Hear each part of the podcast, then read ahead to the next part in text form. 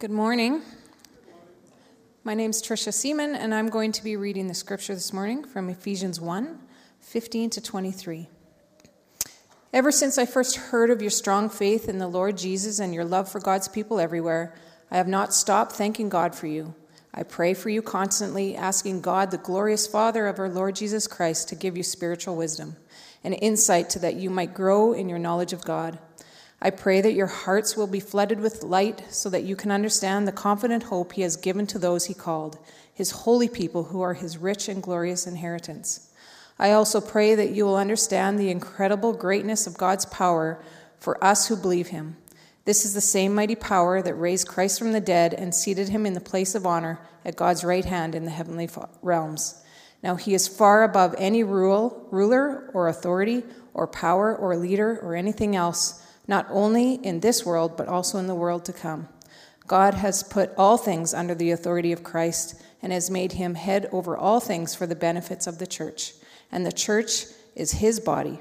It is made full and complete by Christ, who fills all things everywhere with himself.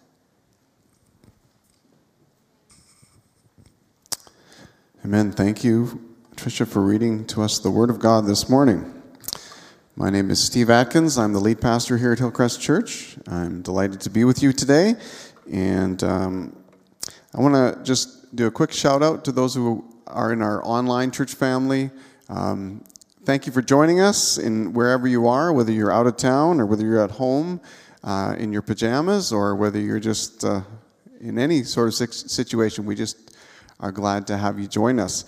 I do want to uh, sort of have a provoking question here to ask. And online, you can chat about this, and in house, we'll talk about it. Um, have you ever felt desperate?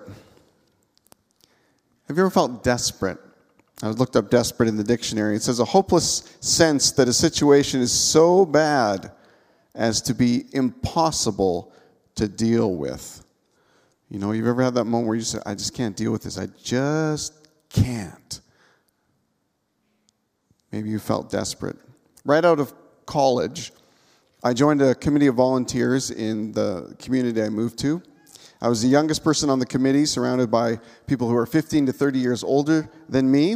And I was really looking forward to what this committee would accomplish and what I would learn by associating with people who were older than me and well established in their careers and their lives. And I was really proud, actually, to be honest, to have a seat at the table, with, especially at my age. I believed in our cause, and uh, I really thought things were going to go really well and we were going to accomplish a lot. But all of a sudden, we faced some real opposition. It started when people were questioning, questioning the committee's motives. Why are you doing this? Why are you doing that? And often it leaned towards people assuming the worst. And then it went further. There was a real concentrated group of people who began to oppose our efforts. And um, so they resisted our efforts, and they uh, part of that was again questioning why we were doing what we're doing, and it went further into slandering reputations of people on the committee, and it got really bad. Uh, even some of the members of our committee were threatened individually. And one by one, the leaders on the committee began to quit. And one particular meeting got really nasty. Accusations flew, lies were fabricated, and we all got dragged through the mud. It was hard. But I kept looking down the table at this one man. He was the chair of our committee. And he was strong and he was steady. And in my mind, looking, I looked up to him. In fact, I lived with him and his family. I, I, I roomed and boarded in their house. And uh, I really admired him. I knew he was a guy of great character and great strength. And in my mind, he was bulletproof. Nothing could ever knock him down. And so this meeting was horrible, and all sorts of things happened, and everyone got attacked. And, and, and I happened to be going home with him that night. We got in his truck and we drove home, and then we got into the kitchen. And I remember saying, full of bravado, if that's the worst they can do, well, I'm pretty sure I can handle that. And I saw it in his eyes before I heard it in his voice. But he just simply said, I can't. And I'd been brave and I'd been strong because he was strong and he would never fold and he would never quit. And then he did, and I fell apart. I lost all hope that uh, our efforts were going to do anything. I, I basically thought we've done all this work and our efforts have been wasted. The team I identified was basically gone, and our opposition had won. And I felt powerless to do anything about it. So let me ask you again have you ever felt desperate? Have you ever felt a hopeless sense that the situation is so bad that you just can't deal with it? Well, what do you do when you're desperate? I mean, I shared in a story. Maybe you've had a more extreme story of desperation than the one I shared. Or maybe you can relate to it a little bit. Maybe it's not so much that you're complete and totally desperate, but you're struggling. There's an area in your life where it's not good. It's not as you wish it to be. Maybe um, your health isn't the way that you wish it would be, or your finances aren't quite right and it causes you stress. Maybe it's a relationship thing. Maybe it's a relationship you lost. Maybe it's a relationship. Maybe there's someone who used to be a great encouragement to you, but they're not available or around or in good relationship with you anymore. Maybe your job is the, is the place of struggle or where you feel desperate. Maybe it's just feeling unnoticed. Maybe you've been betrayed. Maybe you're just trying to get stuff done, but you feel so inadequate. Or you've experienced some major failure personally.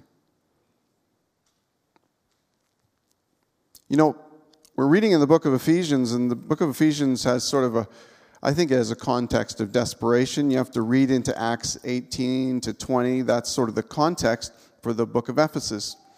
There's not a lot of reason in the book of Ephesus given uh, for its writing. I, well, not totally. I, I should pull that back. It's not stated so much what the Apostle Paul is addressing in writing to them.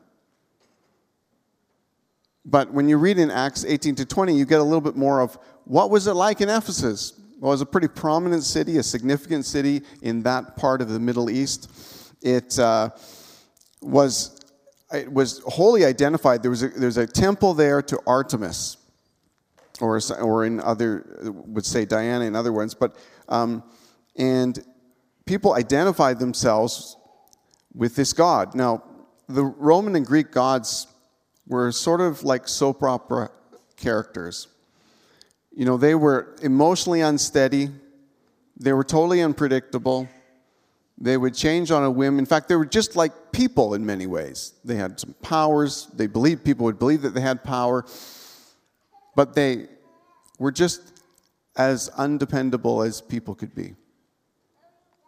And so when you define yourself by gods that are completely un- undependable, completely changeable, it's not a real strong foundation in your life. Now, they were proud of having this great temple there for Artemis. And uh, when Paul uh, started to reach out in the city and many people came to trust in Jesus, there was an uproar. There was a, a massive um, riot that happened, and people chanting for hours on end Great is Artemis of the Ephesians. This is who we are.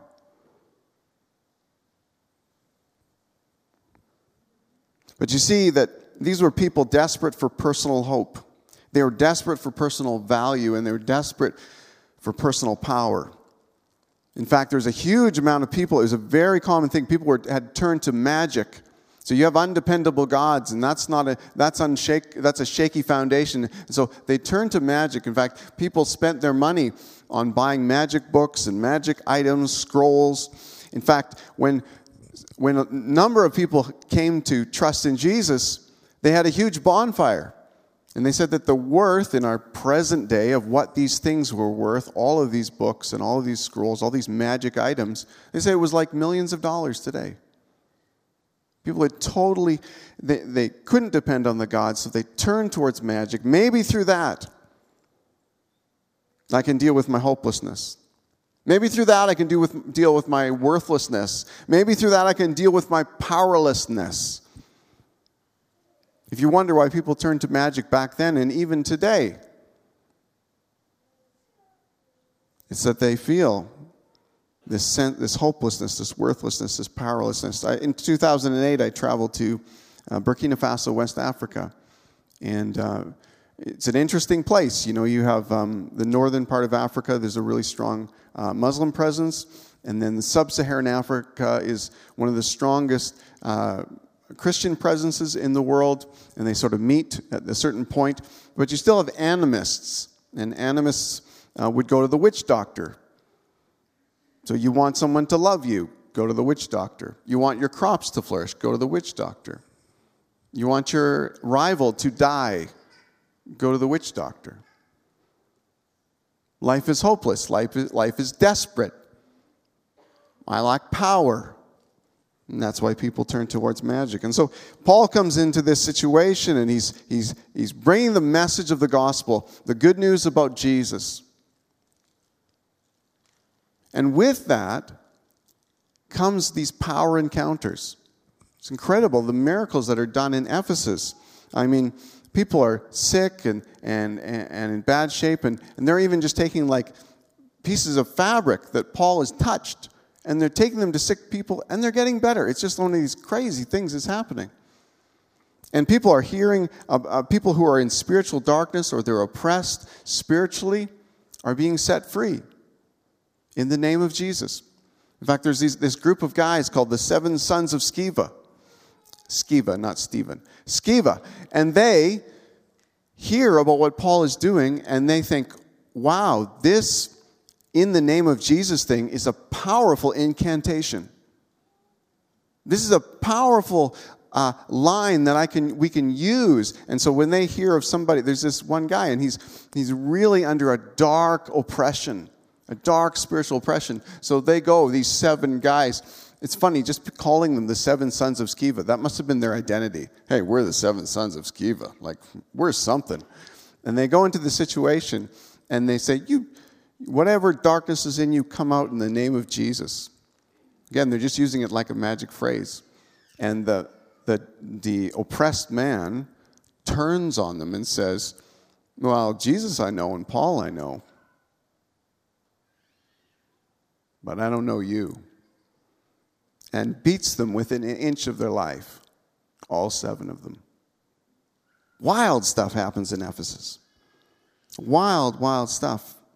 But you know, you say, well, I, have never experienced that, or maybe you've experienced some stuff like that. I don't know what your experience is. But our experience in life is not different from the people of Ephesus. We have desperate times. We have moments where we feel hopeless. Or maybe we feel valueless or powerless. And I believe that what we're reading, what was read already, and what we're going to come back to again, is addressing all those things.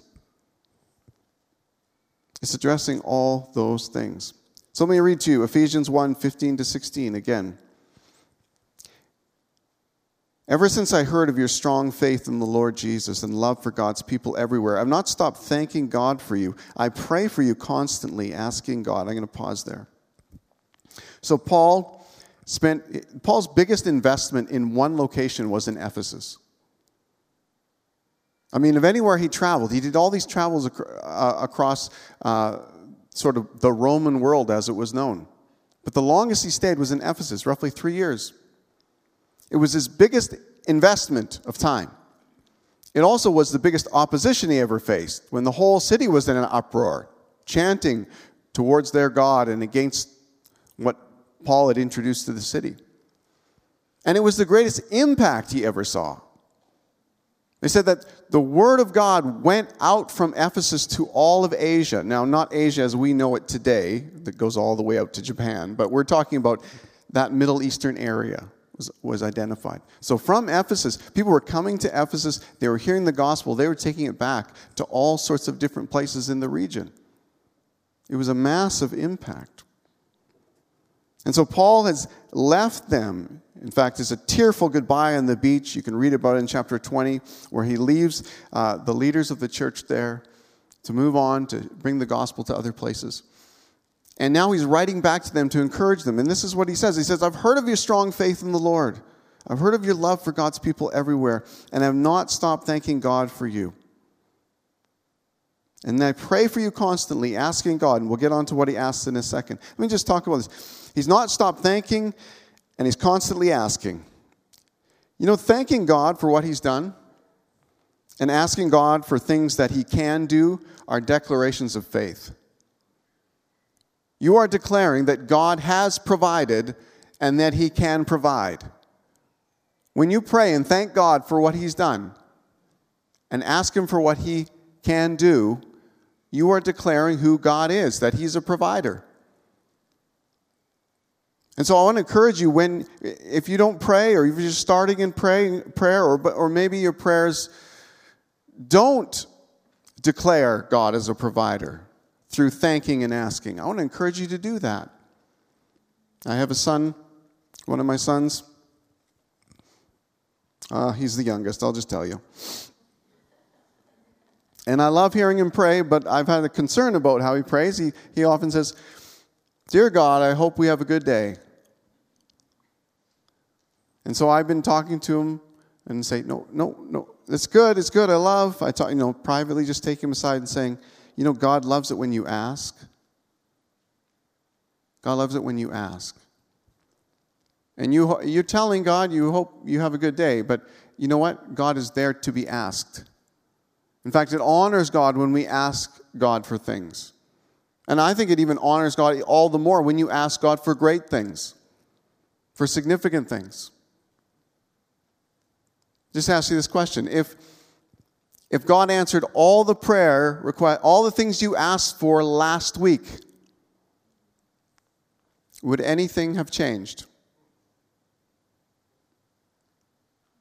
I'm guilty of this myself. I sometimes am like, oh, yeah, well, God's a provider. I believe that that's true, 100%.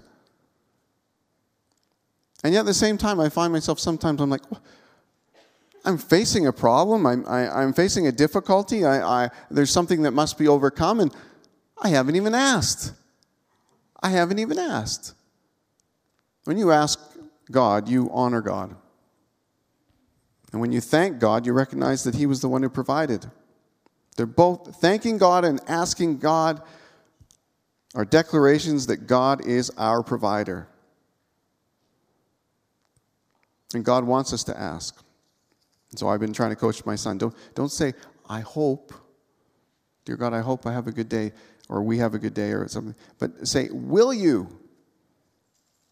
help? Dear God, will you help us have a good day? It's, an, it's us an upgrade. We'll get on to praying about more things, but encourage you to ask. Why was Paul, what was Paul constantly asking God for his friends? Well, he's asking for them to know God. Let me read it to you. I'm asking God, I'm constantly asking God, the glorious Father of our Lord Jesus Christ, to give you spiritual wisdom and insight so that you might grow in your knowledge of God.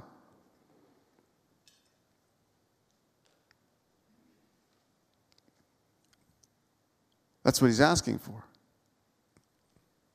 He's asking for a miracle to happen in their lives, for them to grow in their knowledge of God. Last week we talked about what foundation are you building your sense of self? We talked about what happens when your sense of identity becomes unglued from the God who actually defines you. You know, knowing who God is is really, really, really important. If you don't know who God is, then you won't know who you are. You'll define yourself by lesser things. If you don't know God, you'll worship lesser things. And if you don't know God, you'll serve lesser things. Ephesians is very interesting. And, and I, I, had this experience years ago. We, I was in a small group. This is about 20 years ago. I was in a small group, and they said, Hey, let's read Ephesians together. And we started reading Ephesians. And it was sort of like people were not that excited about the first three chapters. And then we got to four, five, and six, and they were like, oh, this is excited because this is like a to do list, or these are things I can do, or these are actionable. I love that. And it was a very, you know, uh, you know, they were go get 'em type crowd, the small group I was with. But I kept thinking after this experience with the small group, I said, this isn't right. This isn't actually how it works. You know, your strongest activity comes out of your identity. Your strongest confidence to act comes into out of how you see yourself. And God designed you that way. He knows that about you, that you're hardwired that way. And that's why Ephesians begins with identity. Because you'll act out of your identity. All right, we see this on big scale, small scale, little scale. The one I think about is when just came to my mind, but in the winter, when the snow falls, there are certain guys that bought a truck just for that moment. And they actually leave their house hoping to find someone in the ditch that they can pull out with their F 250 or whatever. And somehow that's just exciting for them, you know, especially if their Ford can pull a Chevy out of the ditch. Oh.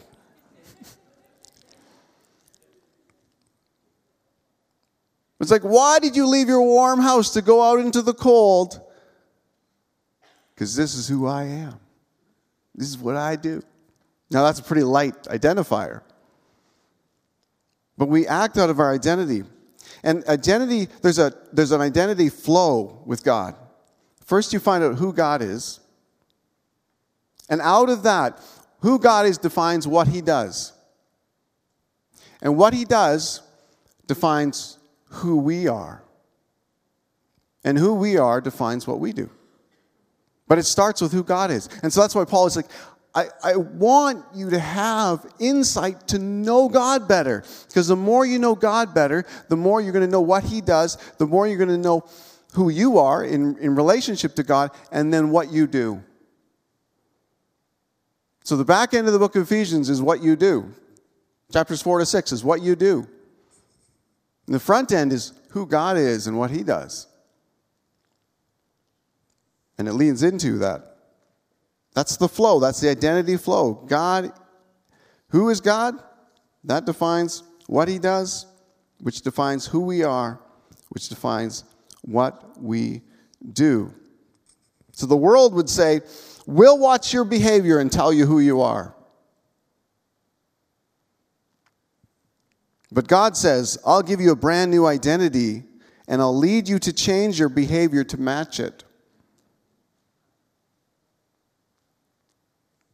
I'll lead you to become who you are. It's a powerful dynamic, and God knows this is how we are. He knows if our identity changes, our activity can change. So that's the, the beginning. I want you to know God. And then in verse 18, he says, I pray that your heart will be flooded with light. I think in the NIV it says, I'm reading NLT this morning mostly. I pray that the eyes of your heart will be opened. I pray that you could see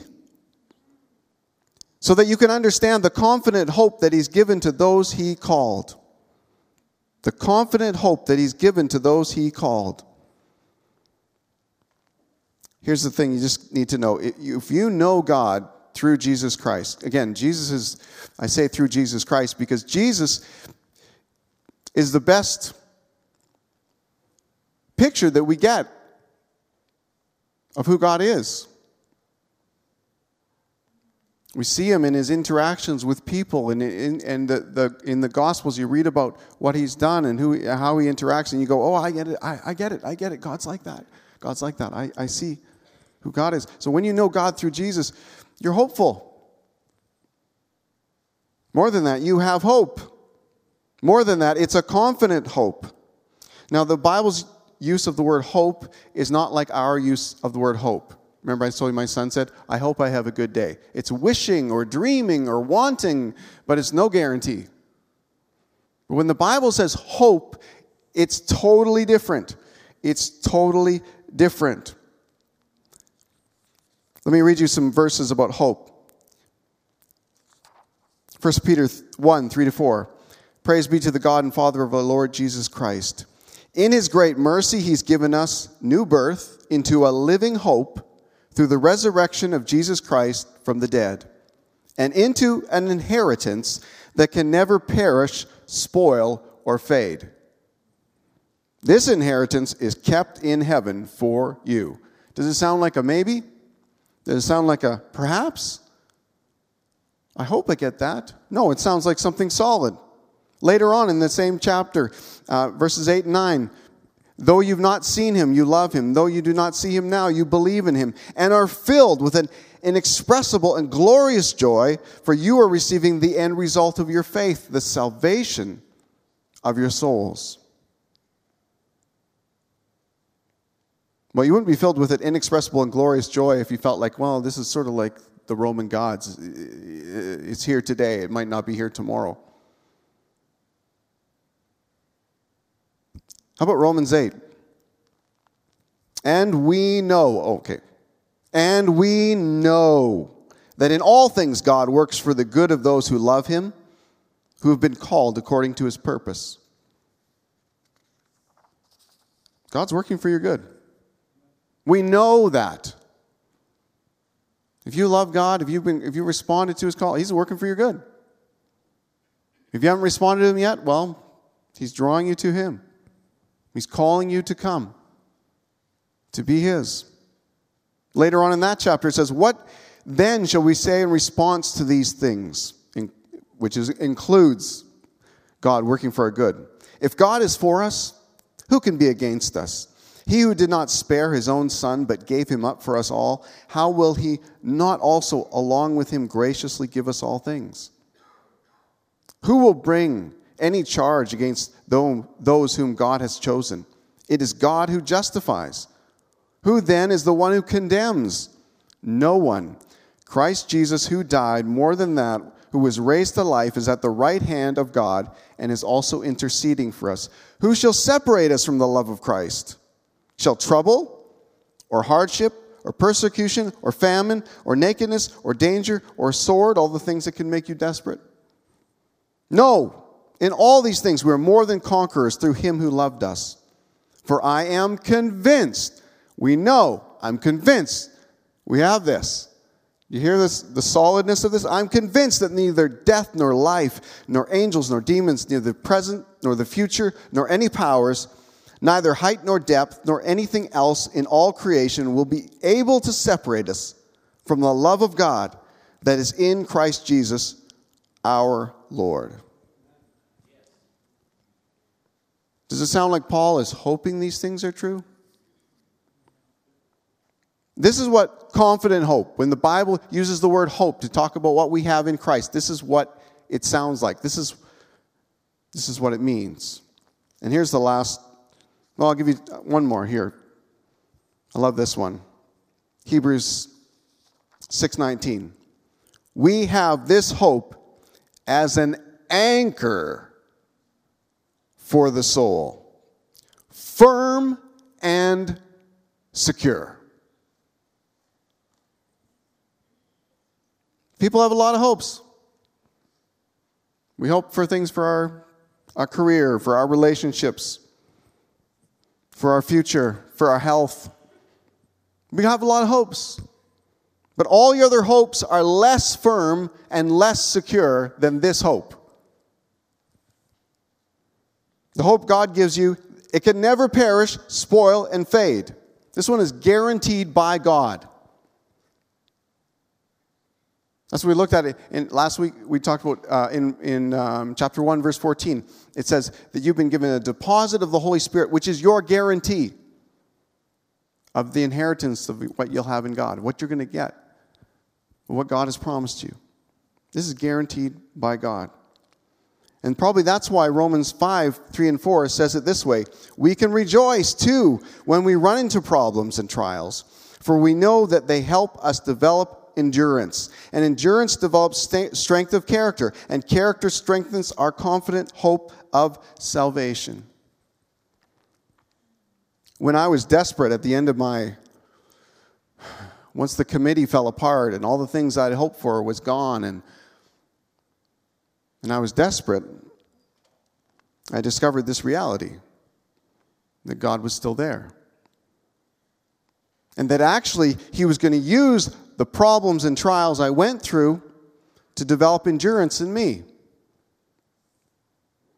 And endurance went on to develop some strength of character. I've got a long ways to go, but some of those things happened at that time. I grew a bit of a backbone during those time. I learned to forgive people during that time. There's things I about Jesus teaching, especially that one, forgive your enemies, bless those who curse you, pray for them. I never really practiced that before in my life. I never really had enemies up until that point in my life. But God used it. And endurance develops strength of character, and character strengthens our confident hope of salvation. You know, when other things get shaken in your life, the things you hope for, you come to realize how valuable it is to have the hope that we have in Christ. So, knowing God through Jesus gives you hope. Gives you hope. Here's the next one Ephesians 1:18, and the, in the second part says, His holy people. I want you to know. Let me back it up so we can have a, a little bit of a run at this here. Really. I pray that your hearts will be flooded with light so that you can understand the confident hope He's given to those He called, His holy people who are His rich and glorious inheritance. I've read Ephesians a number of times, and I've never noticed this. I've never noticed this.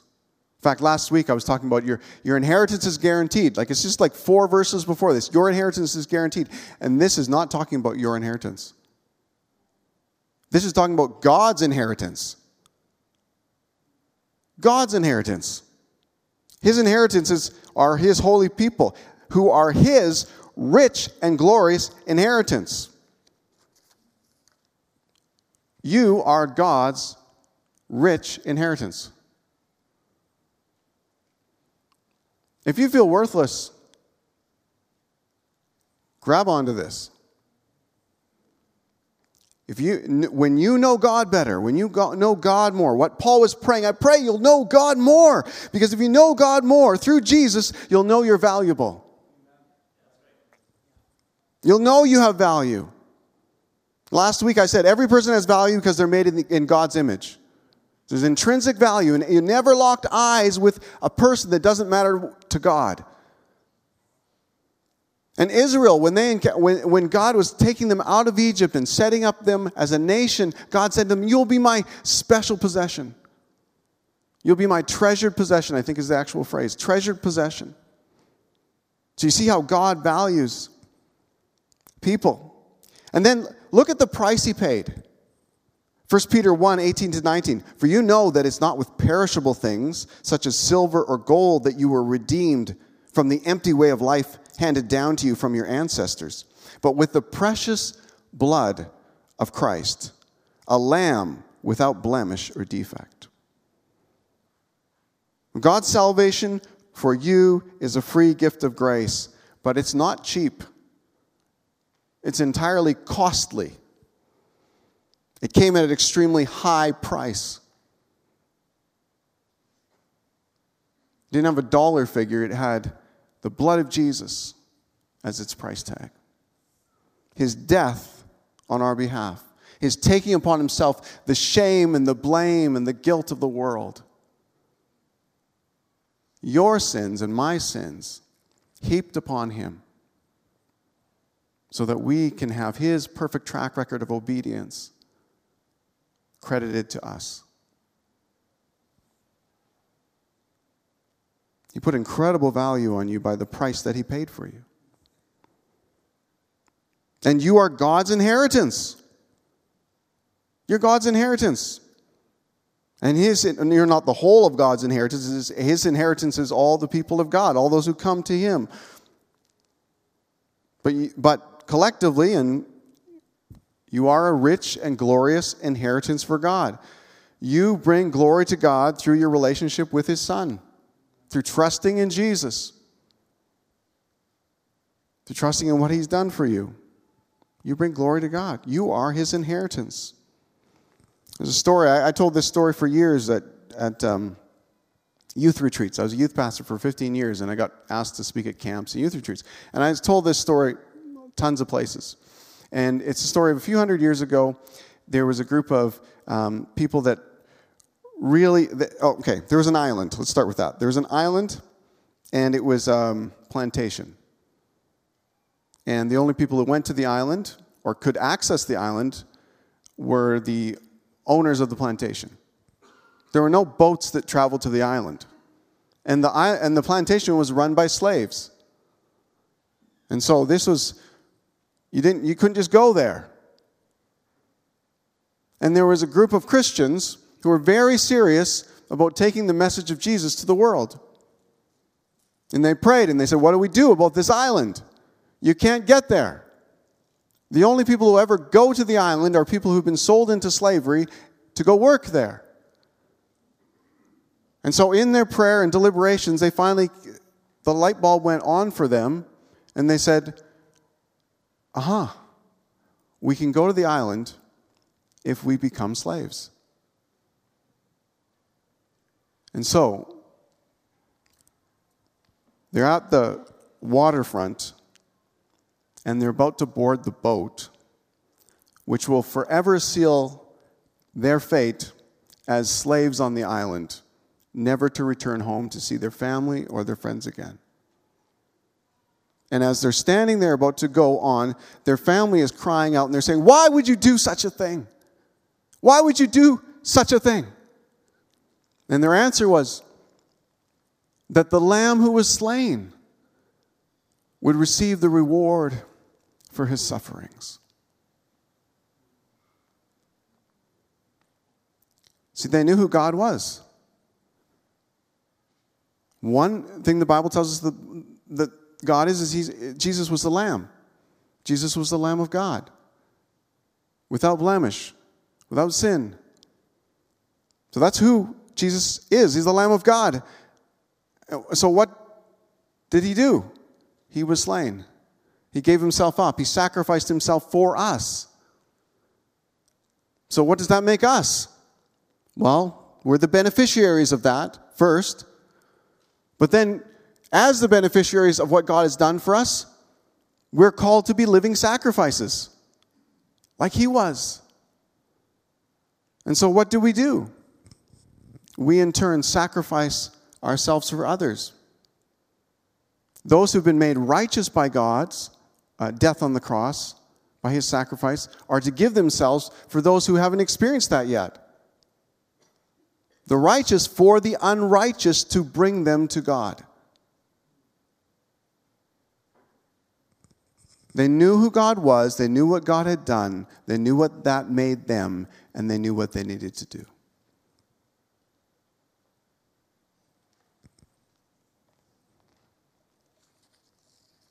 And the outcome was they placed incredible value, incredible value, God's value that was already true. They went to that island and they placed incredible value on the life of those slaves.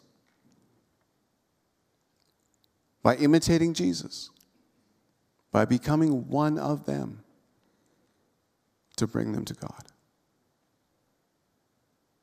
You might not be a slave this morning, but maybe you're feeling you got those you got nagging problems in that area, just something you're feeling not very valuable. There's moments where you don't feel worth. This is where you draw your worth. There's other sources of worth that we try to on, cling on to, just like I was with that committee. I was so proud. I was with these guys who were older and they were well established, and I was one of them, and that was I was identifying. And when that all got stripped away, guess what? I still had. I still had this, and came to realize how important this is.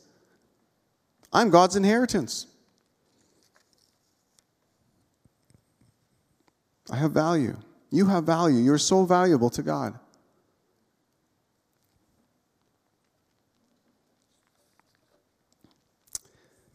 Here's the third one Knowing God through Jesus, you have power. Knowing God through Jesus, you have power. I also pray that you will understand, this is verse 19. I also pray that you'll understand the incredible greatness of God's power for us who believe Him. I heard a story this summer, um, or actually, many of us heard about Mega Sports Camp this summer. I'll tell you the story in a bit.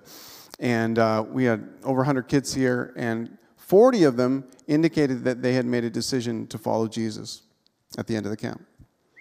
That was awesome. And we sent them, they all got get, we got Bibles for all of them, like kids' Bibles, and they all got to take those home. And you know, sometimes you hear that and you go, well, you know, but who's tracking with them now and what's happening now? And oh, it sort of seems like maybe they're high and dry and maybe uh, who knows what's happened, right?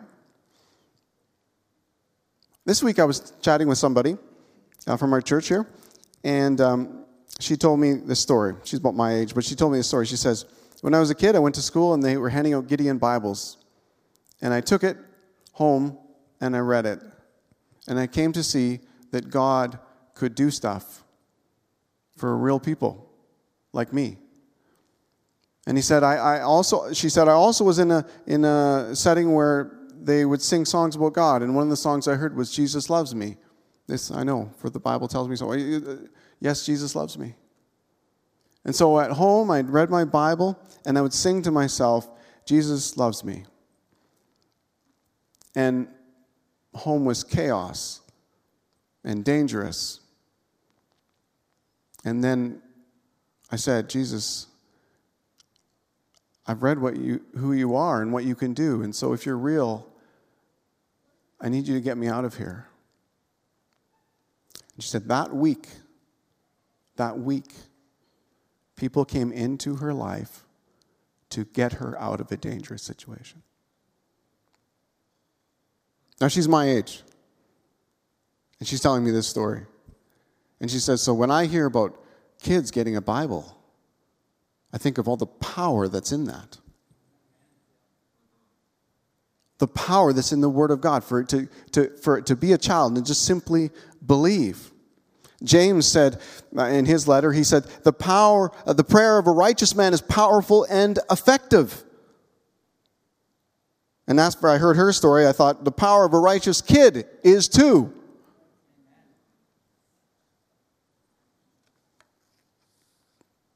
So I pray that you'll understand the incredible greatness of God's power for us who believe Him.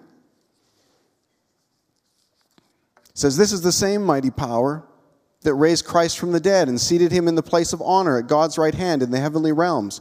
God's, so God's power is on display in several things. One, the resurrection, right? Jesus going around uh, Israel at the time, and you know, and and people finding out that He is God and all that stuff. It's valid. The validation of that was the resurrection. Being killed, he didn't stay dead. Death hadn't, didn't have the power over him. He had the power over death. So he has power. The other thing in this is that he's ruling and reigning right now. He is king right now in heaven.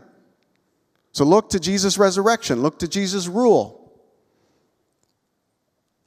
And then it says what that power is for in our world now. It says he's far above any ruler or authority or power or leader or anything else not only in this world, but also in the world to come. And God has put all things under, under the authority of Christ and has made him head over all things for the benefit of the church. For the benefit of the church.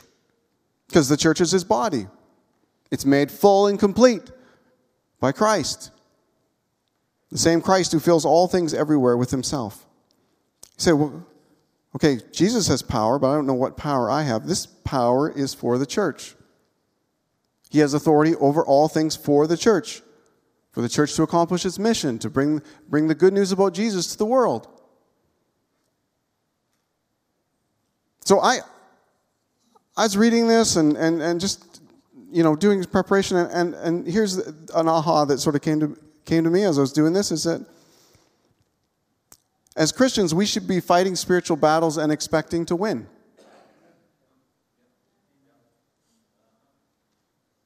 When Paul walked into Ephesus, there was all sorts of spirituality there. There was all sorts of uh, stuff there. People were trusting in magic and looking to unstable gods, and there was all sorts of uh, dark uh, oppression in people's lives. Who is God enabling and empowering to break through the darkness? The church. The church. I can't make God do anything, but I can ask. And He wants me to ask.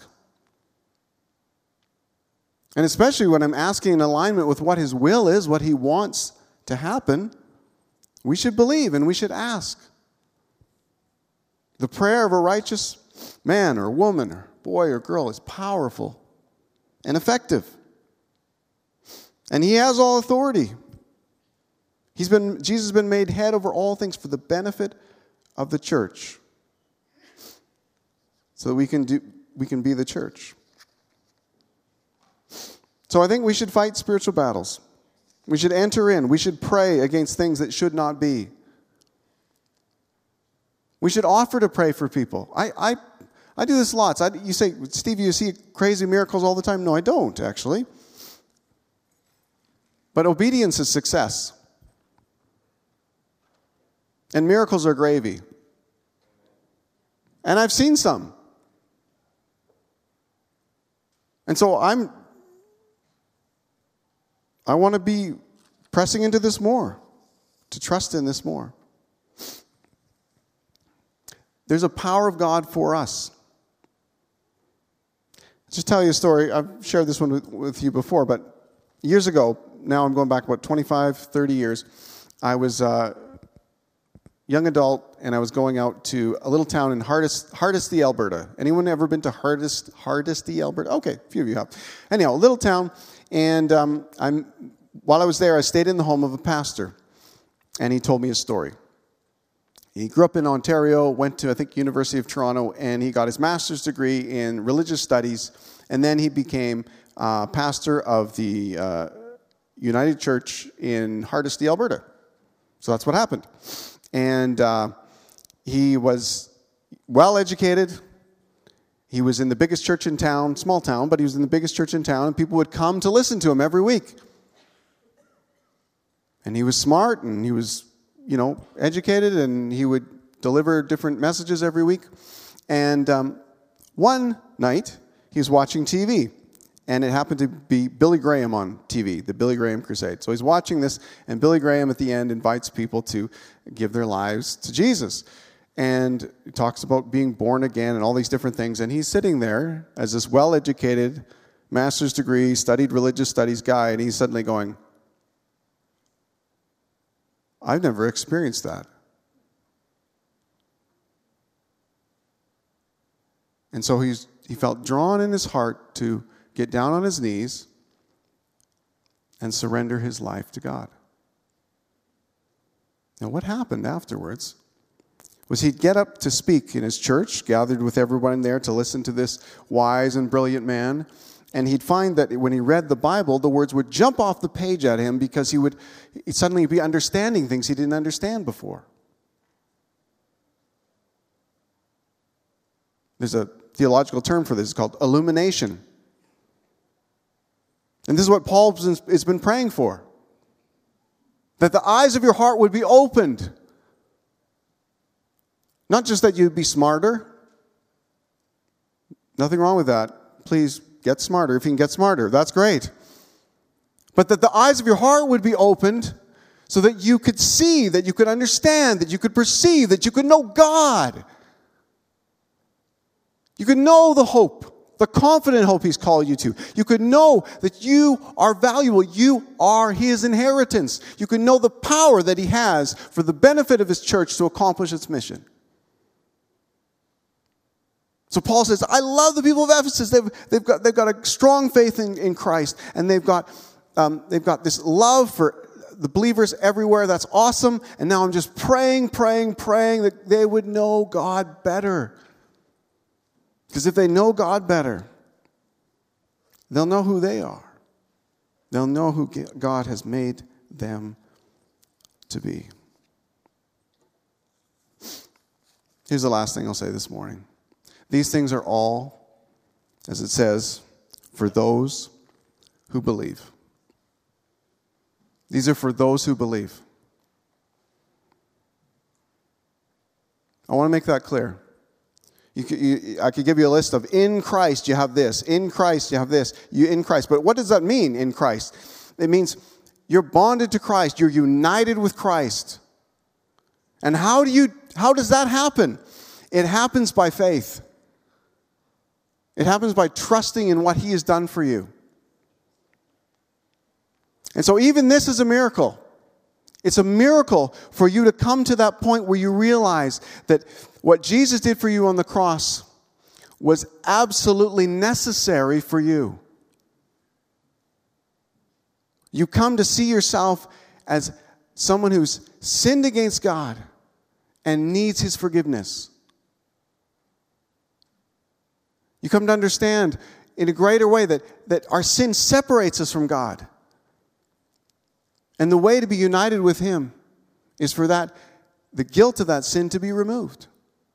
Of course, Jesus, in, in, his, in his mercy, sees us in this situation, comes and takes our place on the cross so that can all happen. But when you see that as necessary, you understand you need it. And then the other thing is to know that it's enough. That it isn't just what Jesus did on the cross and then you doing a whole bunch of good stuff to match it that will, you know, together these things make you right with God. You could be right with God by trusting in Jesus. And then He'll lead you, He'll take you on a journey of transforming you. But it's not that, it's, it, it's what He did that we're trusting in, not our own righteous actions. These things are for those who believe. That's why the pastor in Hardisty couldn't see what was in the scripture that he saw later. It's when he believed, it's when he put his trust in Jesus instead of his trust in his own intellect, in his own uh, achievements, and his own understanding. These are for those that believe, not for those who achieve. You've got to trust in God. You've got to put your faith in Him. You've got to trust in what He has done. Would you stand with me?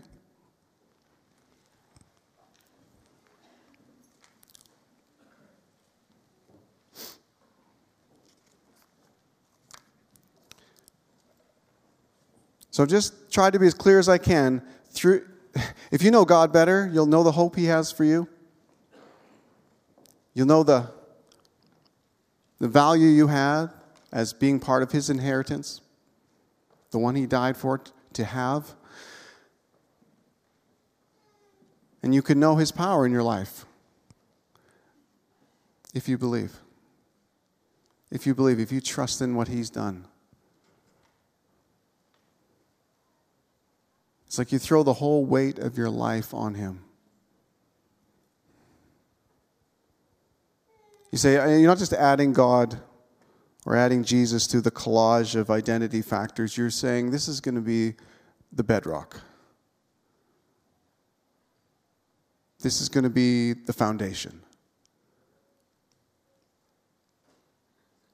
I'm giving my life to God. I mean, just I'm going to lead you in a prayer of commitment. Invite you all to say it with me. Maybe you've never committed your life to God. Maybe you're like that pastor that got down on his knees and recognized there was something missing. Sort of knew some things about God, but he didn't know God. The eyes of his heart weren't seeing God for who he was. And then that moment when he heard about Jesus, it it's like it, the light bulb went on. Well, I just want to I want to lead you in a prayer that just could be a prayer of commitment for you. And hopefully the start of many, many prayers where you thank God and you ask God and you believe God and you look to Him as the leader of your life. Let's say it together. Dear Father, thank you that you love me and sent Jesus to die on the cross for my sin. I put my trust in Jesus as my Lord and Savior. Help me live a life that honors you by the power of the Holy Spirit. Amen. All right.